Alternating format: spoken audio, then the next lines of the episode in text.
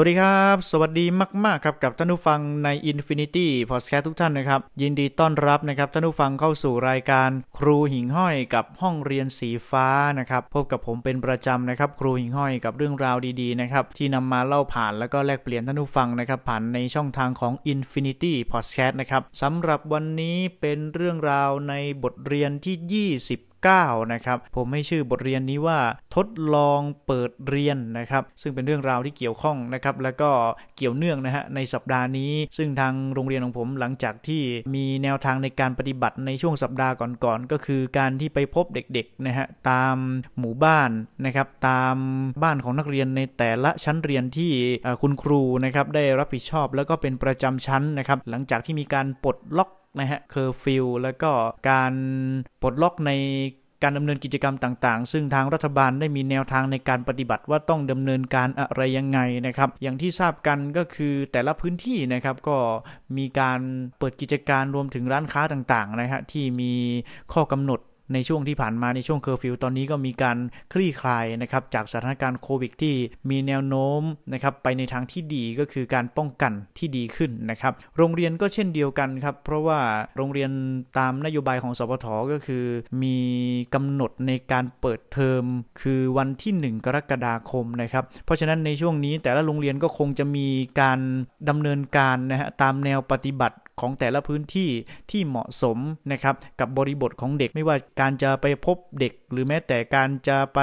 จัดการเรียนรู้ให้เด็กถึงที่รวมถึงบางที่ก็สะดวกในเรื่องของการใช้การจัดการเรียนรู้แบบออนไลน์นะครับหรือว่า on air on site ต่างๆ แต่ละแนวทางปฏิบัติ ซึ่งแตกต่างกันออกไปนะครับสำหรับโรงเรียนของผมก็อย่างที่ได้เล่าให้ท่านผู้ฟังนะครับ ทราบไปในข้างต้นก็คือว่า พื้นที่ในโรงเรียนของผมอยู่บริเวณพื้นที่เป็นบนดอย แล้วก็เป็นพื้นที่ชายขอบ เพราะฉะนั้นการจัดการเรียนรู้แบบออนไลน์ค่อนข้างที่จะมีอุปสรรคและก็ข้อจำกัดนะครับในช่วงที่ผ่านมาก็ได้ไปพบปะนักเรียนอย่างที่บอกไปก็คือ เราได้ไปพบนักเรียนเป็นกลุ่มหมู่บ้านนะครับเพื่อที่จะไปจัดการเรียนรู้ให้กับเด็ก แล้วก็ได้พบปะพูดคุยเด็กๆนะครับก็คือเด็กๆตัวเล็กๆนะฮะโดยเฉพาะป .1 2 3นะฮะบางคนปิดเทอมนานนะฮะชื่อตัวเองยังจำไม่ค่อยได้เลยนะครับเพราะฉะนั้นการเขียนกันอะไรค่อนข้างที่จะลืมไปต้องคอยทวนซ้ำให้เด็กๆตลอดนะครับ เพราะฉะนั้นหลังจากที่มีการปลดล็อกเคอร์ฟิวนะครับแล้วก็มีแนวทางในการปฏิบัติที่รัดกุมนะครับเพื่อที่จะป้องกันไวรัสนะครับทำให้โรงเรียนของผมก็มีแนว ทางการปฏิบัตินะครับ ต่อจากนี้ก่อนที่จะเปิดเทอมคือการเตรียมความพร้อมนักเรียนนะครับ ก่อนที่จะเปิดเทอมโดยมีวิธีการนะครับตั้งแต่วันที่ 15 จนถึงวันที่ 30 มิถุนายนนะครับ ทางท่านผู้บริหารและก็คณะครูนะครับ ได้ประชุมแล้วก็พูดคุยกันว่าเราจะทำการทดลองการเปิดเรียนนะครับ เพื่อที่จะให้นักเรียนได้มีการเตรียมความพร้อมก่อนล่วงหน้า 15 วันนะครับ เผื่อที่จะมีความคุ้นชินหลังจากเปิดเทอมมาปุ๊บนะฮะเด็กๆก็จะรับการเรียนรู้ได้อย่างเต็มที่เต็มศักยภาพนะครับ เพราะว่าในช่วงนี้เนี่ยถือว่าเป็น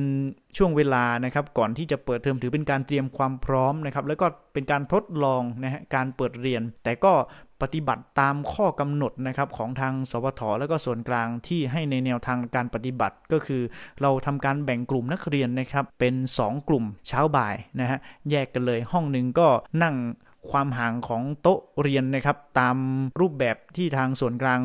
บอกให้จัดเลยนะครับ คือห้องหนึ่งก็ไม่เกิน 20 คนนะครับในการจัด นักเรียนนะครับ มีแนวทางการปฏิบัติก็คือในช่วงเช้านะครับ ก็จะมีการประกาศเสียงนะครับ ประชาสัมพันธ์ของโรงเรียนเพื่อให้นักเรียนเดินทางมาโรงเรียน การแต่งกายมาโรงเรียนของเด็ก ๆ ในตอนนี้ก็คือให้เขาใส่ชุดฟรีสไตล์นะครับชุดธรรมดามานะครับไม่ต้องแต่งชุดเครื่องแบบนักเรียนมา เขาจะเรียนกันเป็นกรุ๊ปนะครับกรุ๊ปเช้ากับกรุ๊ปบ่าย เพราะฉะนั้น กรุ๊ปเช้ามาถึงปุ๊บเนี่ยเขาจะมาที่หน้าโรงเรียนประตูโรงเรียนมี 3 จุด เราจะเปิดจุดเดียวนะครับ ก็คือเป็นจุดคัดกรองนะฮะให้นักเรียนมาถึงก็จะใช้เครื่องนะครับตรวจวัดไข้นะฮะใครมีไข้มีอะไรเราก็ให้อยู่ที่บ้านนะครับรวมถึงใครที่ไม่สบายอะไรต่างๆนะครับ ซึ่งจากการตรวจมา2สวันที่ผ่านมาก็ไม่ไม่พบนะฮะในส่วนของนักเรียนที่มีไข้หรือว่าป่วยอะไรนะครับ ส่วนคนที่เดินทางมาโรงเรียนส่วนใหญ่นะครับ เราก็จะเน้นย้ำในเรื่องของการใส่หน้ากากอนามัยนะครับ ทุกคนที่เข้ามาโรงเรียนก็จะฝึกนะฮะใส่หน้ากากอนามัยกันมาหมดนะครับ แล้วก็มาถึงปุ๊บจะมีการตรวจวัดไข้สวมหน้ากากอนามัยตรวจสอบนะครับ รวมถึงมีการใช้เจลล้างมือก่อนเข้าโรงเรียนนะครับ แล้วก็ตรวจนะครับว่ามีไข้มีอะไรเพิ่มเติมหรือเปล่าประมาณนี้นะครับ หลังจากนั้นเสร็จปุ๊บก็นักเรียนก็จะไปเช็คชื่อนะครับ เช็คชื่อว่ากรุ๊ปเช้ามาหรือยังประมาณนี้นะฮะ รียบร้อยแล้วปุ๊บก็จะไปปั๊มหัวแม่มือนะครับเพื่อที่จะได้รู้ว่าวันนี้นักเรียนมาเข้าช่วงเช้าแล้วนะครับแต่ละคนก็จะแยกเข้าไปที่ห้องนะฮะเราจะไม่มีกิจกรรมการรวมกลุ่มในส่วนใหญ่ เพราะฉะนั้นเด็กๆที่มาถึงปุ๊บก็จะแยกเข้าไปที่ห้องเพื่อไปพบกับครูประจำชั้นของตนเองนะครับเมื่อเรียบร้อยเสร็จเรียบร้อยนะครับก็จะใช้ระยะเวลาจนถึงประมาณ 11โมงครึ่งนะครับ11โมงครึ่งเนี่ยหลังจากที่เรียนในช่วงกรุ๊ปเช้าเสร็จเรียบร้อยนะครับก็จะเป็น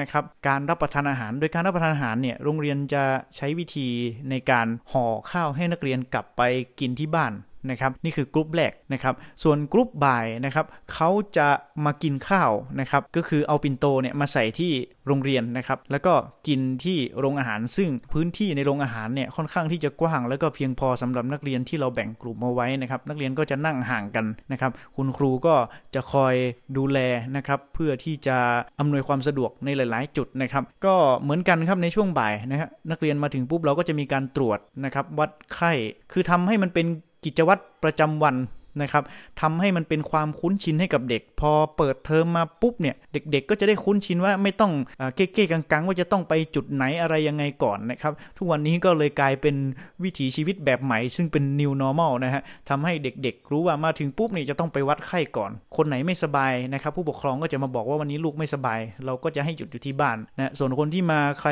เรียบร้อยอะไรปุ๊บเขาก็จะไปที่ห้องเลยนะครับแล้วก็ที่สำคัญคือเด็กๆเนี่ยจะค่อนข้างที่จะฝึกในเรื่องของการใส่หน้ากากอนามัย เพราะเขาไม่ค่อยคุ้นชินเขาบอกว่าหายใจไม่สะดวก แต่เราก็พยายามที่จะให้คำแนะนำกับเขาว่า เวลาเราหนูอยู่คนเดียว หรือว่าเดินไปไหนก็ตาม สามารถที่จะดึงออกก่อนได้นะครับแต่ถ้าหากว่าอยู่กับเพื่อนคุยกับเพื่อนอะไรต้องสวมไว้นะครับเพื่อป้องกัน แล้วก็จะได้คุ้นชินนะครับคุณครูก็ใส่ประมาณนี้เราก็ทำเป็นตัวอย่างให้กับเขานะครับนี่ก็คือเรื่องราวนะครับที่นำมาเล่าผ่านท่านผู้ฟังนะครับส่วนในรายละเอียดของเนื้อหาแต่ละวิชานะครับก็คงจะเป็นในเรื่องของการปูพื้นฐานก่อนที่จะเข้าในสู่การเรียนในชั้นใหม่นะฮะเพราะว่าใน